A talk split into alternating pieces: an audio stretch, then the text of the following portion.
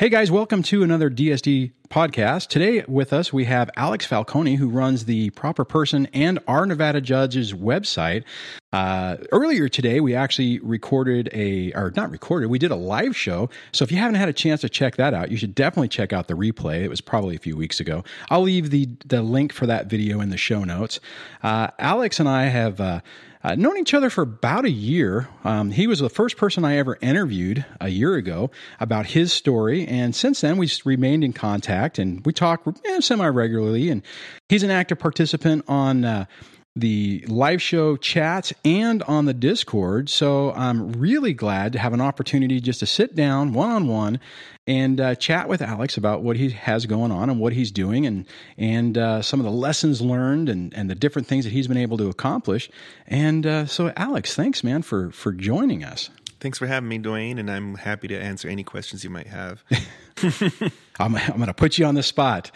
So, um, you know, it's weird, right? I mean, we look at the everything that we've been both of us have been doing for the last year. I mean, your your YouTube channel is growing. Um, you're creating videos. Uh, what do you do? What is your schedule now? Three times a week? I create a video every other day if I can help it, and that usually amounts to uh, three times a week because every now and then I'll miss a day. Yeah, I, I, he, he's actually starting to make me feel bad because I'm I'm sitting here trying to find time to make videos, and it's like Alex, you know, boom, the proper person has posted another video. Boom, the proper person has posted another video. And I'm like, yeah, dang it, I'm slacking. yeah, if only that were true. I think you actually probably put like 300 percent more work into your videos but yeah, it's it's a lot easier when you when you don't do any editing and you just uh, publish the video. No, but you have really great information, and and and guys, if you if you haven't had a chance to to see Alex's stuff, and you know, I mean, his whole his whole project is basically about the family court system, how to represent yourself and be successful in it. I know a lot of people say that you you know you should never do that, and but uh, a lot of people don't have the money and the resources to you know, to to pay somebody a ton of money to to litigate their case. That's right. The phrase "you should never do that" is very often stated, but that implies it's a choice. And for people who are in a high conflict custody battle, at least, it's not a choice because we're not talking five or ten thousand dollars here to represent yourself through a high conflict case. It could go well into the hundreds of thousands just because yeah. it, it, it's it becomes a game for the opponent. So it's people are not choosing to represent themselves; they're being forced to, or they're just opting out. Well, see, and that's the scary part, right? Because that's what happens: is, is somebody will turn around and they'll just they'll give up because they can't. Right. They can't. Uh, at some point, you have to look at your long term future, and if destroying yourself financially is you know it's not an option for a lot of people. It's really not. It wasn't an option for me. I didn't destroy myself financially. I just represented myself. Uh, it wasn't an option for me either. And it's it's tragic because it's not even just your own life that ends up ruined but your kids lives. And it's only because you just couldn't afford to um, hire an attorney to represent you through multiple proceedings. It's not because you're a bad person or a bad parent or incompetent or you don't have a job or anything anything of those, you know, types of things. It's just because you just couldn't afford it and you just quit or you gave up. Well, yeah, I mean, in one of the the earlier on the live show there was one of the viewers who had called in and was talking about how they had a good paying job, they had hundreds of thousand dollars in savings and it all all evaporated because of this high conflict basically narcissistic type divorce. Right. And he was talking about four hearings over the course of 13 years. I yeah. had 20 some hearings over the course of six years. And I mean, it's, it's insane. Yeah. Your money. Well, you couldn't have done if you would have had an attorney. You wouldn't have never been able to to litigate that with an attorney. I would have not been able to litigate through even just the basic child custody petition. I wouldn't have even made it through that process. So that's not even starting the post judgment proceedings, which dwarfed the original proceedings by, I don't know what multiple to give you, but maybe we'll say just 16 times as much work, effort, papers, pleadings, and hearings. Well, and you did to, most of that yourself, right? Yeah, I, mean, I did. I had to. Yeah, I had no choice. So let me ask you this: Whenever you were going through that, I mean, did you did you? I mean, when it started, I'm sure you weren't expecting it to be as bad as it was, or maybe you were. But I mean, at what point did you say, okay, I'm not going to roll over and I can't pay someone, so I'm just going to try to do this myself? What was the, the catalyst for that? Well, I happened to be so poor that I accepted that right from the beginning because I Oh, was okay. in college and I was making like ten thousand a year. I could have Oh, made dear more God. if I wasn't uh, work uh, going to school. I could have probably worked more, but I wasn't. I was working you know, maybe ten hours a week Oh, at, a, at okay. a pretty low wage job. So you just don't make a lot of money. So But that actually probably was a good thing, though, right? I mean, because otherwise you could have been stuck with with child support and I mean a bunch a bunch of obligations that would have locked you in and even limited you more, right? Absolutely, that could have that that was that was a possibility there, and because my income was so low. But you know, I can't fully say that because I'm right out of the gate. My ex had primary physical custody and was receiving child support, and they weren't very understanding of my situation as a student. Right out of the gate, they wanted to impute my income Wow. as willfully underemployed. So you know, it was a no mercy situation. Um, so even that, I, I mean, they could have just forced me out of school and forced me to get a job Oh wow. and that that never went away. That came up later, um, several years later. It was an issue with the same judge, but I don't want to get into that quite yet. So just Well, okay, so and that kind of rolls into um, you know, when did you decide to start creating the Our Nevada Judges website? And actually, you know what? It, could you explain a little bit what that is? Because um, I think a lot of people don't really understand what that whole project actually is. Well, I initially started out thinking that the system was the problem and the laws were the problem. That was until I started winning appeals. And when I started winning appeals, I realized maybe the system isn't the problem. Maybe it's just that the judges aren't applying the law correctly. Oh, okay. Because to win an appeal, the judge has to have made a mistake. It's not a separate courtroom where you just try again a second time with different judges and hope that they disagree. The whole process involves pinpointing a mistake that the judge has made and correcting it. So I realized then that um, maybe there is some kind of information that I can look up online to see how many mistakes these judges are uh, have made. Oh, okay. All right. When I went to look for it, I, I couldn't believe it, but there, there's no information. The statistics on how often judges make mistakes is not anywhere that I could see, nowhere public. Right. And so it made me really open my eyes and realize the judges are making mistakes because nobody's watching them. Nobody's Nobody que- cares. Nobody's questioning it, right? Yeah, they if if you make a mistake and your decisions are reversed but nobody knows, do you really care? Right. Yeah, there's no visibility in it. I just couldn't believe it. So I decided, you know what? I'm going to make this website. I'm a software engineer. I'm going to make the website. So I just decided to start making it. And right away, it got popular with certain attorneys and certain judges, the ones that didn't have issues. Right. And uh, right away, it made some en- enemies with certain judges and attorneys who didn't like the influence it was having. That influence being, namely, that the judges started to suddenly care about their decisions being reversed. And I'm not even talking about all of them. I mean, a lot of them didn't even know about the existence of the site until an election came up or somebody Oh, brought it to people were attention. quoting it probably, Uh-huh, right? Yeah, That's people funny. were quoting it and linking it. And so, yeah, the purpose of the site is just to compile the, the data on the judges in the state of Nevada as to how often their decisions are reversed. People should know, and that's a, it's an excellent metric for competency because it's not my personal opinion or the opinion of some lawyers or some random person. It's the opinion of the Supreme Court of Nevada. It's not something that you can ignore. right. And so if you go on the website and you see a judge has an error rate of 50% and that's your family Wow. judge, that's alarming. And there are some with 50 or 60% error rates. Just to think that you can go into a courtroom and flip a coin and heads the judge is correct, tails the judge made a mistake, that's alarming to people. Most people don't even know that that's a concept. Most people think whatever the judge says is is the law. The, the thought that the judge could make a mistake just doesn't even cross their mind. So that's the whole purpose of the site is to shift attention away from we need to change the system and change the laws and towards we need to purge the uh, courts of incompetent judges. Because the laws for the most part now are fine. I'm sure there's some areas where there could be some improvement but in my case i won using existing law. Wow. i didn't lobby the legislature to change any statutes. I didn't need to. The laws already were in my favor. I mean they were fair. What i needed was for the judges to apply them correctly and hence why I had to file so many appeals. I've got I've had four orders reversed so far. Not a lawyer, and I, I was also published on a writ petition, which is a little bit more complicated. But if we go into that, then I can talk about it more. So, but uh, one thing I just want to mention is is that this was a, a long process. I mean, this wasn't something that you you appealed four times in a year and won. I mean, this was this was a, a, a, an involved battle. You know, it wasn't a sprint; it was a marathon. It was absolutely a marathon. It was six years we're talking when I up to to getting uh, primary physical custody, and then an extra couple of years for some other changes. A total of eight years of litigation, and the appeals typically spanned a, around six to nine months for each appeal. Some of them were really quick. I got one appeal reversed in three months. I couldn't believe it. It Wow. was just appeal reversed. It was so fast, even the judge was stunned.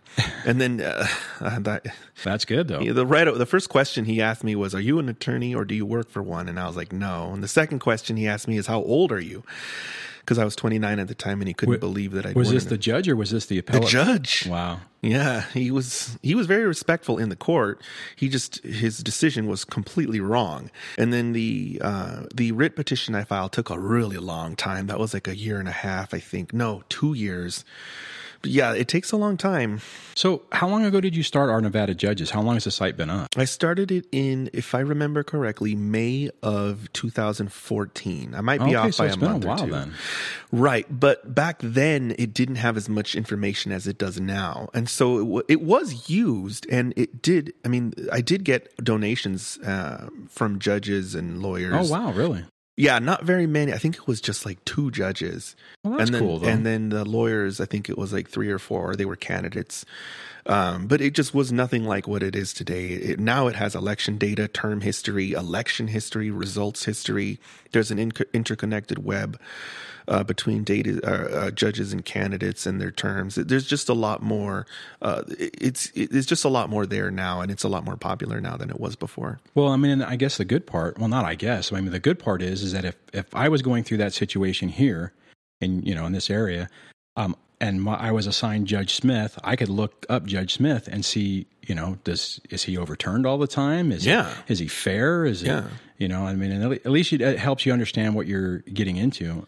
Not only that, but I don't even know if you have this in California. But you could straight so. up. Well, what I was going to say is, I don't think you have peremptory challenge of judge in California. So you can straight up go from the website to saying, I don't want this judge, and file a peremptory challenge of judge in your case, and it will remove the judge from your case. There, he can't stop it.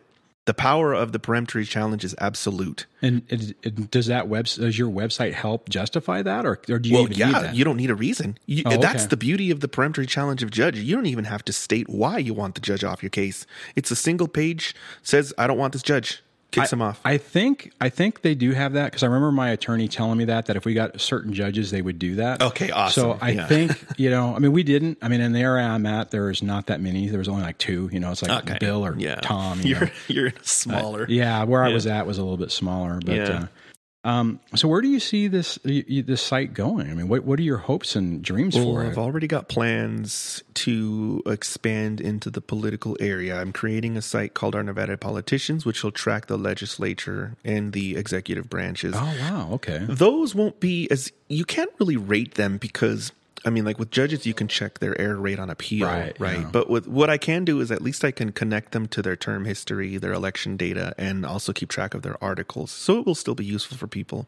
And then someday, it may be possible to extend extend the uh, both sites to cover all fifty states instead of just Nevada. That would be awesome. That that's a tremendous resource. Are you working? I mean, I, are you at the stage to start trying to push that now, or are you just that's like Yes. five year plan, or I'm already at the stage of kind of exploring the possibility, but that's really going to depend on people in the other states actually coming forward and um, showing a willingness to find the data and at least to, um, you know, indicate some kind of inclination to sort of maintain their state. I don't imagine that I can maintain all 50 states. I can provide oh, that the, would be a lot of work. it would just be yeah, it would be impossible for one person to do. But what I can do is provide the software infrastructure for all of the other states if I think it's worth it. And that question comes down to whether or not somebody's going to be there to maintain the site and keep things running.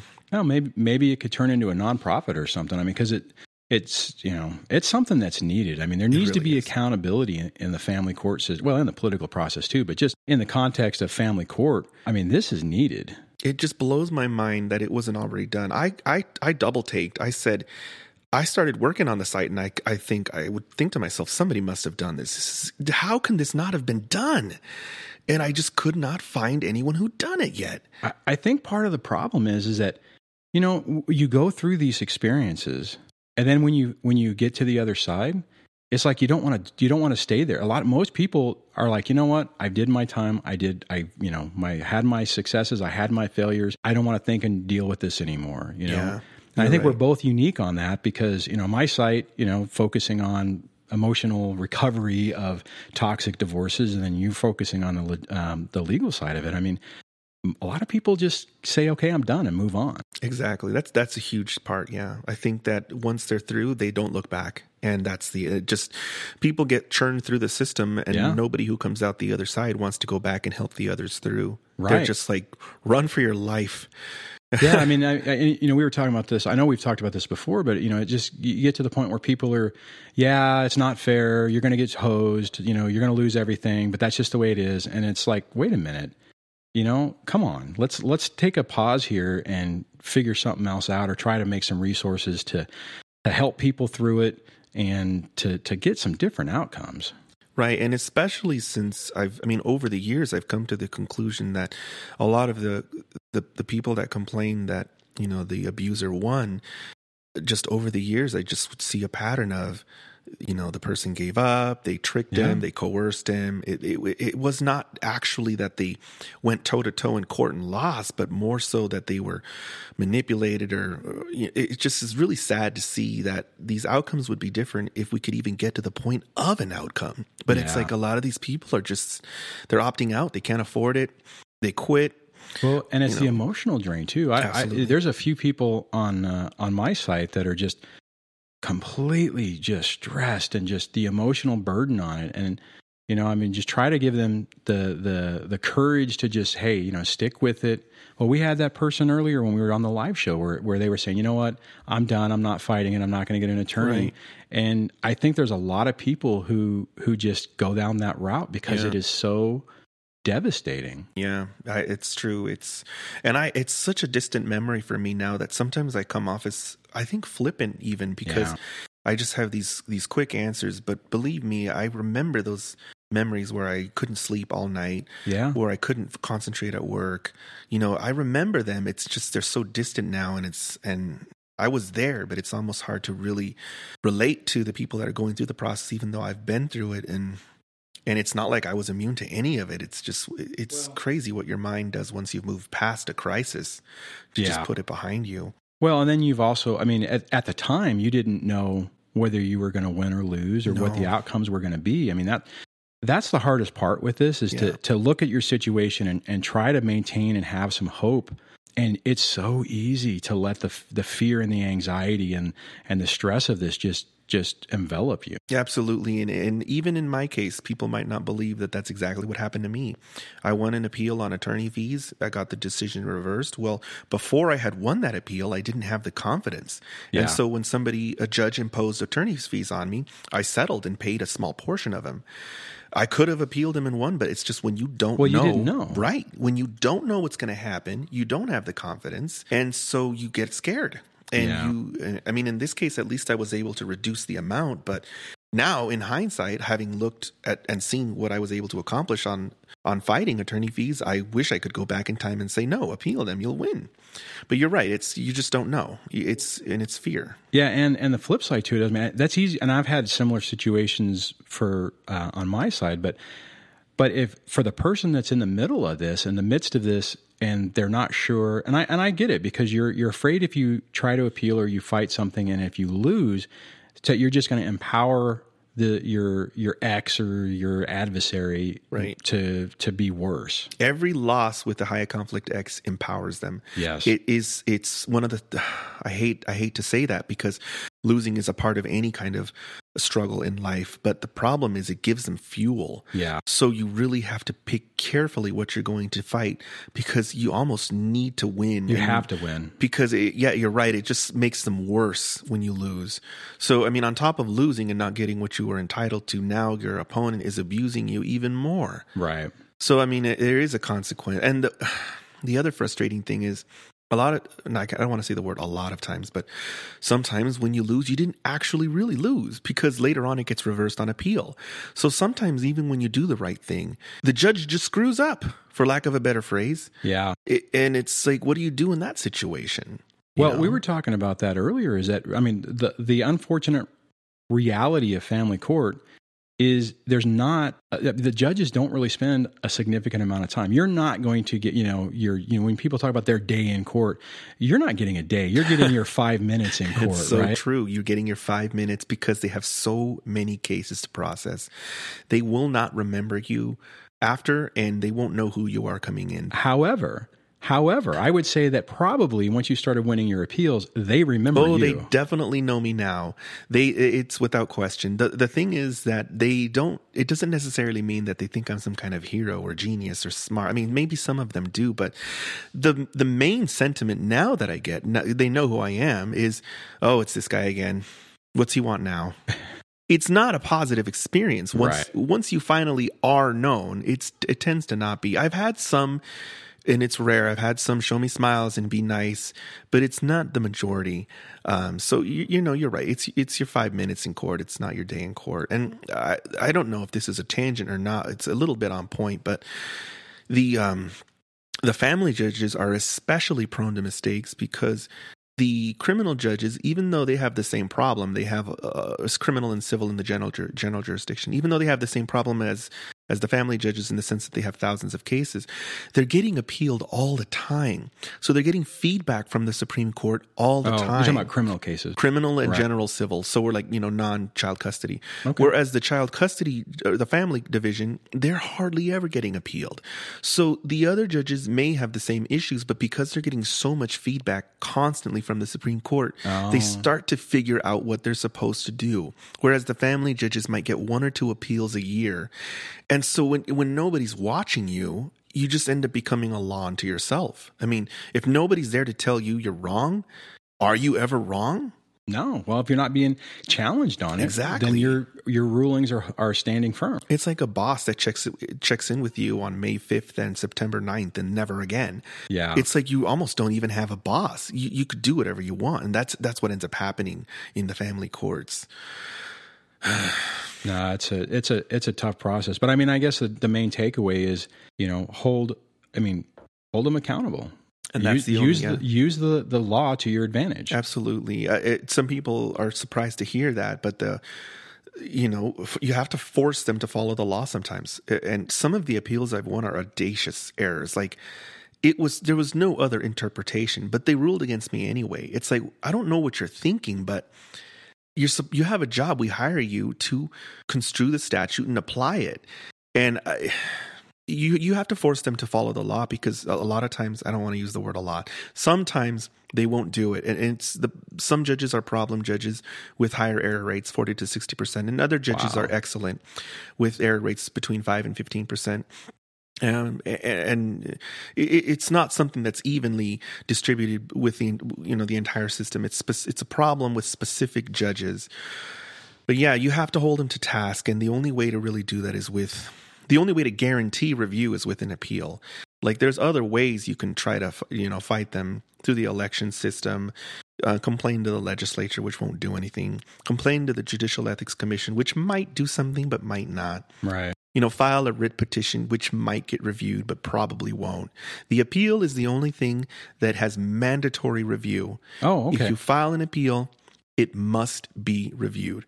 Of course, it, it's the appeal has to be an appealable mistake that they made. Right. I, I've, we- I've talked on my channel about temporary orders and other oddball things that you just can't appeal. oh, okay. But I mean, what, if you're filed an appeal that is, you know, a dispositive final order that they must hear, they have to hear it. They have to consider it, and you'll get a decision. Okay, so let me ask you this: what what is what's a typical thing from the people you've you've talked to that they they're asking you about appealing, and you're like, hey, this isn't really really a appealable thing. What's what's the most common thing that people are trying to to utilize what you're talking about to their advantage? Uh, curiously, lately it's been contempt orders, and this is kind of a technicality, but I'm going to answer your question honestly. The lately it's contempt orders, and Nevada just published a case stating, well, not just published within the last ten years, which is considered kind of recent in, in law circles. Oh, okay. Published a case stating that uh, you can't appeal uh, contempt orders anymore. You have to file challenge them by writ petition. The second most common is people who want to appeal temporary orders. You just can't do it. It's not allowed. You have to challenge challenge them by writ petition because you can't appeal them. And then the third most common, and it this does come up every now and then, is somebody who tries to appeal a decision that hasn't been finalized. So Oh, okay. yeah, that comes up quite often. They'll, there will be an order from a court that doesn't wrap everything up. Like there's still some things that are up in the air. Oh, okay. And they call that an interlocutory appeal. You can do it in rare circumstances, but you usually can. One of the rare circumstances might be like for an injunction, um, or like for an anti or for a anti SLAPP motion, which is a these are political um, free speech motions to shut a case down. There's really rare times. Rare, rare situations where you can appeal those, and so sometimes that'll come up to me. I try to be really careful not to give people specific legal advice, but at the same time, I don't want to see them fall into a trap, and so Right. I, it's a really, it puts me in a tough position as a non-attorney trying to help people so that they don't just become jaded and quit. Right, And try yeah. try to help them understand that the legal system expects you to follow its rules, and you're you want to challenge this with an appeal, you can't, but you can challenge it with this other thing.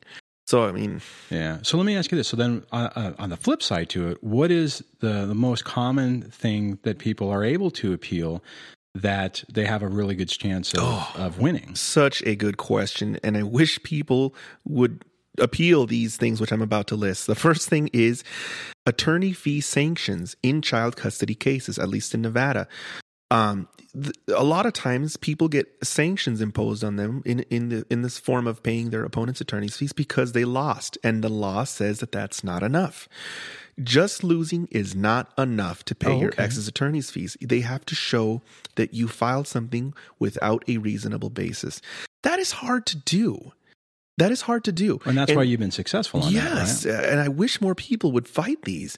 The um the ju- a lot of times people think well the judge said it was. Well, guess what? The Supreme Court says it's not. Who's going to win that? Oh, yeah. It's not going to be your family judge. The Supreme Court is higher and they're going to reverse it.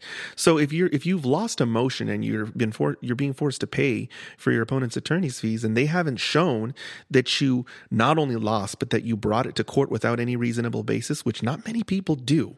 Right. Most people will lose, but they they're there for a reason. Right. There's a basis, even though they've lost. Then you should file uh, challenge that on appeal. The second most common, I would say, is imputation of income. Oh, yeah. Judges, I hate to say this, seem to be routinely imputing people's income on child support. That is something that in Nevada you can't do unless you satisfy two criteria. The first one is that you're willfully underemployed. That one's not that hard to to show. It, usually they'll just say, "Well, you're not working 40 hours, so you're willfully underemployed." Well, you said earlier that's what they were saying about you, right? When you Exactly. school. When I was going to school. Well, you couldn't you could be working 40 hours, but Right. but your honor, I'm going to school. You know. Anyway, let me get to the second part. The second part of that analysis, and this is the one where judges fail to really conduct a thorough, you know, analysis or the, I don't I don't even know if they even know that this matters is that you have to show that the person is willfully underemployed, quote, for the purposes of avoiding child support, unquote. And that is what kills these orders. I, I just recently, uh, I think within the last month and a half, I was listening in on some child support hearings. Child support committee hearings, not talking about personal hearings. I'm talking about the uh, committee in Nevada that was formed to determine what the new regulation should be Oh, on okay. child support. Right. Yeah.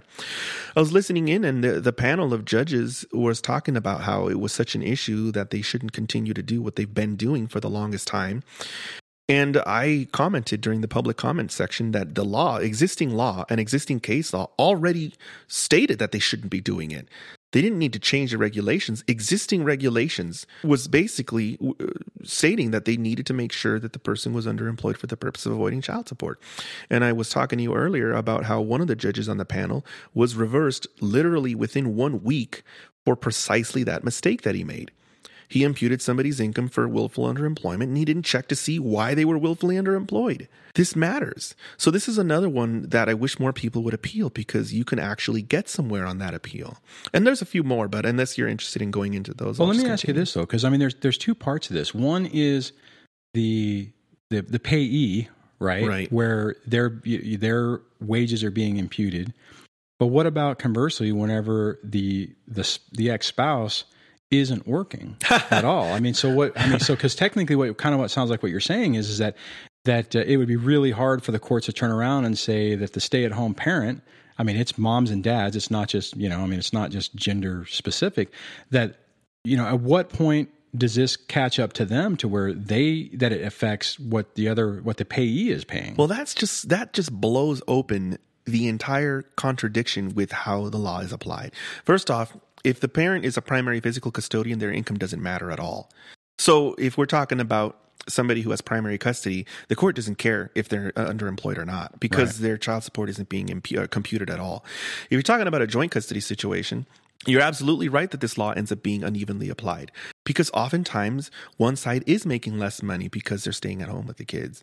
And for some reason, the gender bias kicks in, and the person who has a job is expected to work 40 hours. He can't go to school. He yeah. can't, you know, go, he can't go through uh, layoffs or furloughs or anything like that without having some serious explanation. And even then, he better show that he's trying to get a job like snap of the finger. You're right. You're, you're, right. If the if the law was applied evenly, it would protect both sides. Because a person who is a stay at home parent for the purposes of I don't know homeschooling the kids or something, that person is not willfully underemployed for the purpose of avoiding child support. Just as much as the father who is going through furloughs and can only work 30 hours a week for a while isn't willfully underemployed for the purposes of avoiding child support. Sometimes crap happens in life. Yeah. And it's not fair to impute people's income just because crap is happening.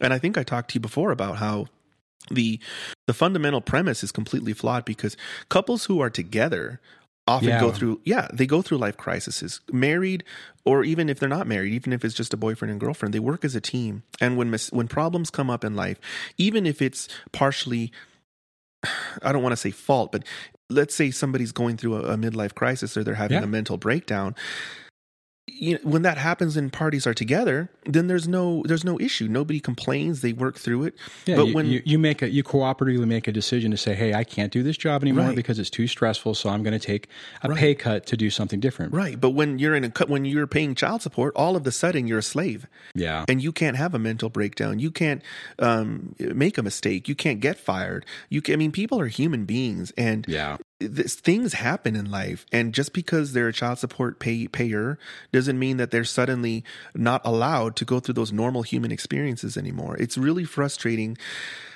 to see that that that perspective. Like i can get behind the notion of people being entitled to child support.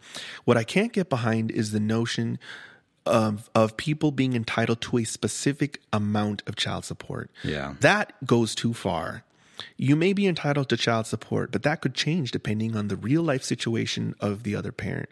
And you just have to accept that that is how the real world works.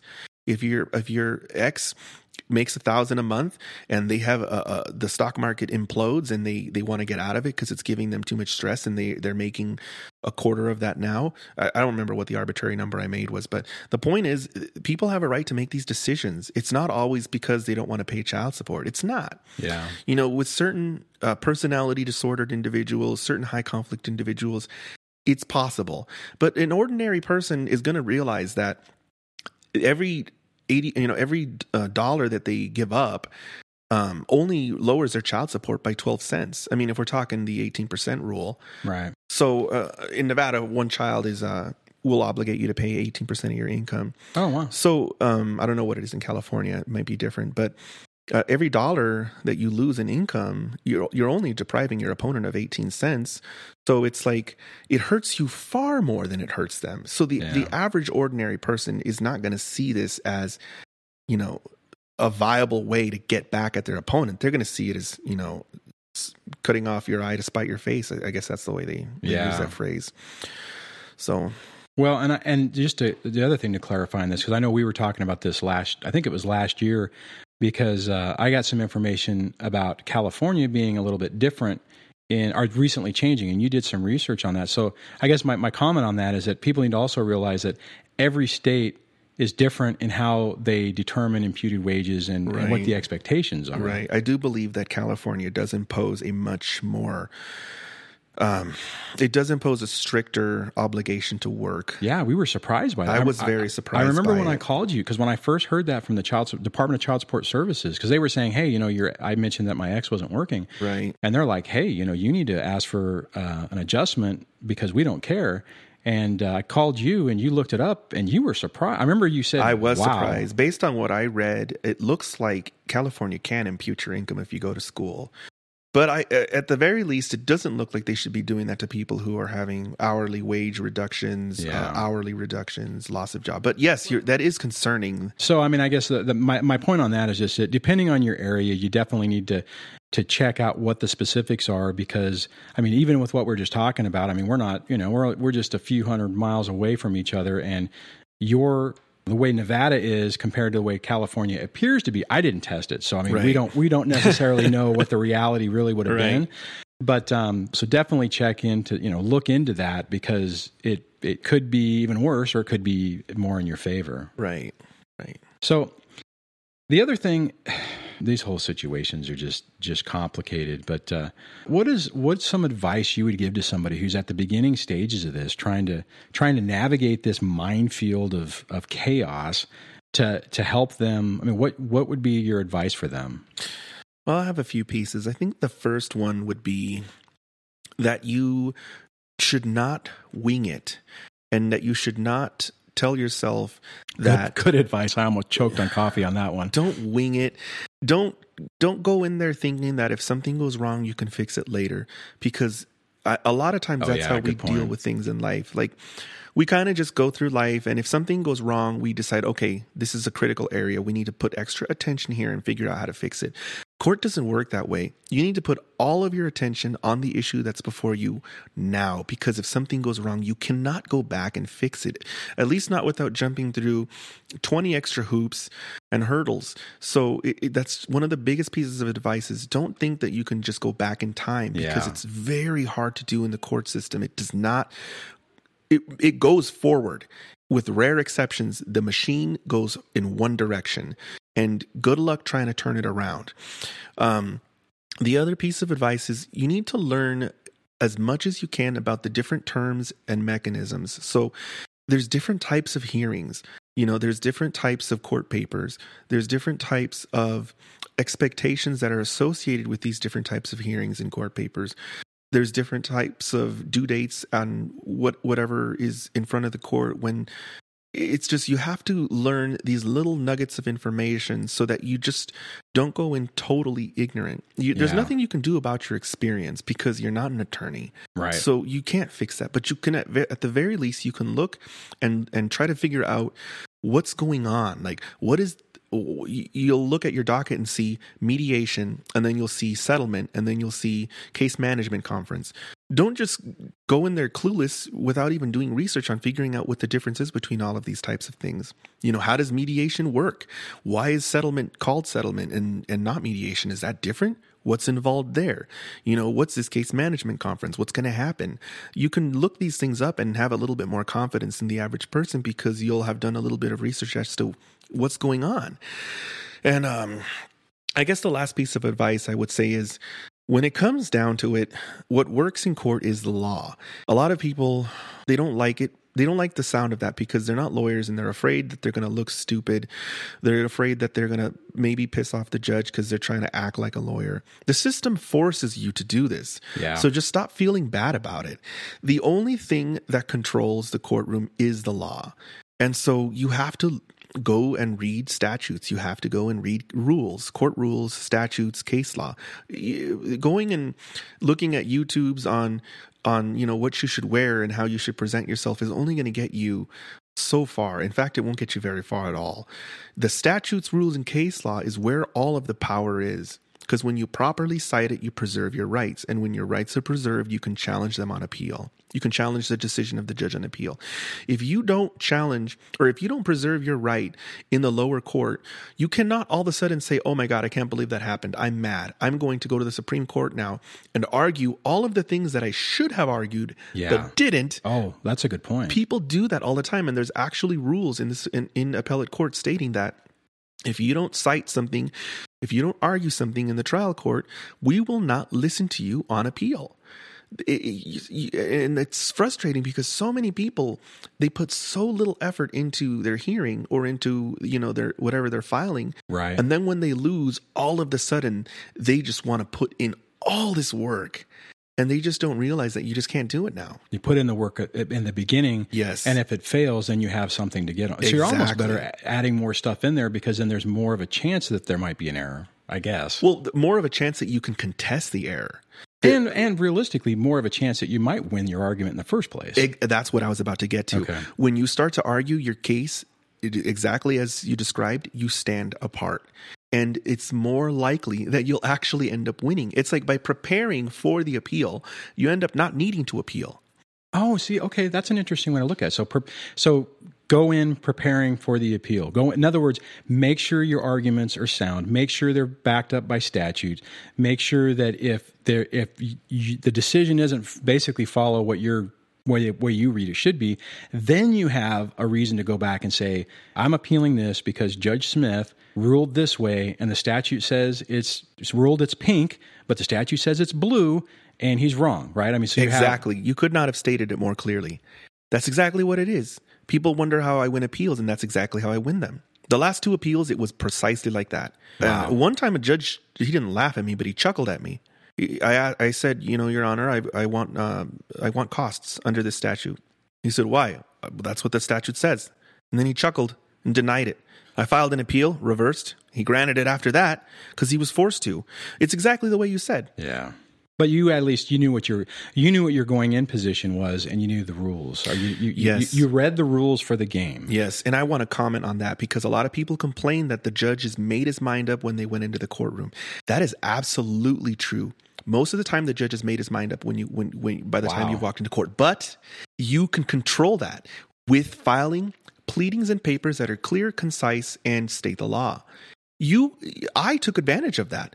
I would file briefs with the court that were articulate, that were thorough, and that explained the law. And when I'd go into court, the judge would have already decided in my favor many times. Oh, I see what you're saying. Oh, you're saying use that process use to your that adva- process Oh, to your advantage. Absolutely. Instead of it being a bias that's against you, use it to your advantage. Absolutely. And you know what? I hate to say this, but a that's- I lot hadn't of thought about that. I, I, I hate to say this, but I'm really not fond of hearings. Once you learn how the law works Yeah. and you learn how to file briefs that, that articulate the law in an accurate, thorough manner, hearings don't matter as much as they used to. Wow. You know, I really, I, I'm happy oftentimes with putting in my motion. I don't even want a hearing. There's no, there's no facts for you to decide. This Oh, is just it's pure, all there. Just This is pure law. Wow. If it's pure law, if I just need you to interpret law, why do I even need to go in and talk? I mean, once you get good at that, you don't even need. because you just need them to rule, and if they rule wrong, then you still have your appeal. I just go and appeal. Like, uh, why am I going to waste my turn talking to somebody who thinks I'm wrong? Just rule against me and let me go to the next step. And I and I, That's you know, funny. I'm trying to think. Um, three. Uh, no, all four. All four of the appeals that I've won were uh, no hearing. The judge denied my motion without a hearing. Wow. And I didn't complain and say, I can't believe I didn't get to go in there and flap my gums. No, I was just like, thanks for the quick denial. I'm going to go over your head now. Yeah. And it, it's just quicker and cheaper because then you don't have to pay for the transcripts. Oh, I'm wow. helping somebody right now who did the exact opposite. And he went through like six hearings and he has to pay $4,000 in transcripts. Oh dear God. So he lost his case. And it's almost, it's like almost purely legal issues. I can't think of any facts that are up in the air. So he didn't even need the hearings because it's pure questions of law. And he went through all these hearings. The opponent hired an expert, and he had to pay four thousand dollars for transcripts that I really don't even see the purpose of. I- This could have just been done on the briefs. So it's like you end up paying more money by insisting on this right to go in, go in and, and talk to the Be judge. heard. You know, you're being heard with the pleadings and papers. You you oh, that's are a good point. You, are, being, heard. Oh, that's a good point. It's just people want to go in and talk. And I'm not saying that there is no purpose of evidentiary hearings because there is a purpose for them. I just don't think they're needed all the time. No, They're- really not. That's a good point. I wish more stuff would be done on the papers. It would be less stressful for a lot of people in the family court. Well, because then you don't have to actually show up, Yeah, right? I mean, you're doing it all on paper. going in there and, and being on the hot seat. And, you know, like I said, there's a time and place for hearings. You know, Right. contempt of court, you got to go in there. You know, changing custody, oftentimes there's facts. You got to go in there for a hearing. But there's a lot of other really small issues like that just, uh, that you, there's no point in it. And there's no, there's no reason to raise up, rat, ratchet up your costs, ratchet up your attorney fees, complicate an appeal if it needs to happen because now you have to get a transcript and cite the transcript. It's just, it's, it's overrated, really. Yeah. So the whole, you know, prepare your case and maybe when you go into court, the judge will have already made up his mind up in your favor instead of your opponent's. I mean, that's that's the key. Well, yeah, exactly. And, and so when you were talking about um, educating yourself. I mean, and you're talking about researching stra- uh, uh, statutes and stuff, but Right. you have a lot of information on on your website, or not your website, but your U- YouTube channel covering these specific specific topics, right? Right, and that's the, what's one of the things that I decided to do with the channel. It, uh, it has many purposes, but one of the purposes is to just at least throw the definitions of some of these things out there, because people don't know what clear and convincing evidence is. Yeah. You know, people don't know what peremptory challenge of judge means. You know, it's, these things are people should know these things, even if they sound scary, because it's like you go into court with you know a hand and a foot tied behind your back if you don't know anything. Right. Right. It's like trying to play Monopoly without knowing the rules. It's so disadvantaged. Uh, it, it puts you in such a disadvantage. You have to know as much as you possibly can. Well, and no one's gonna. Your opponent's not gonna help you, and the and for the most part, a judge isn't gonna turn around and try to train you. It's like if you don't know it, it's on you, right? Right. The judges don't have time, really. Yeah. You know, the best judges are the ones who've been judges for a long time just because they've seen so many arguments that if you go in there and you don't know what you're doing, they might remember something from another hearing that they can help you out with.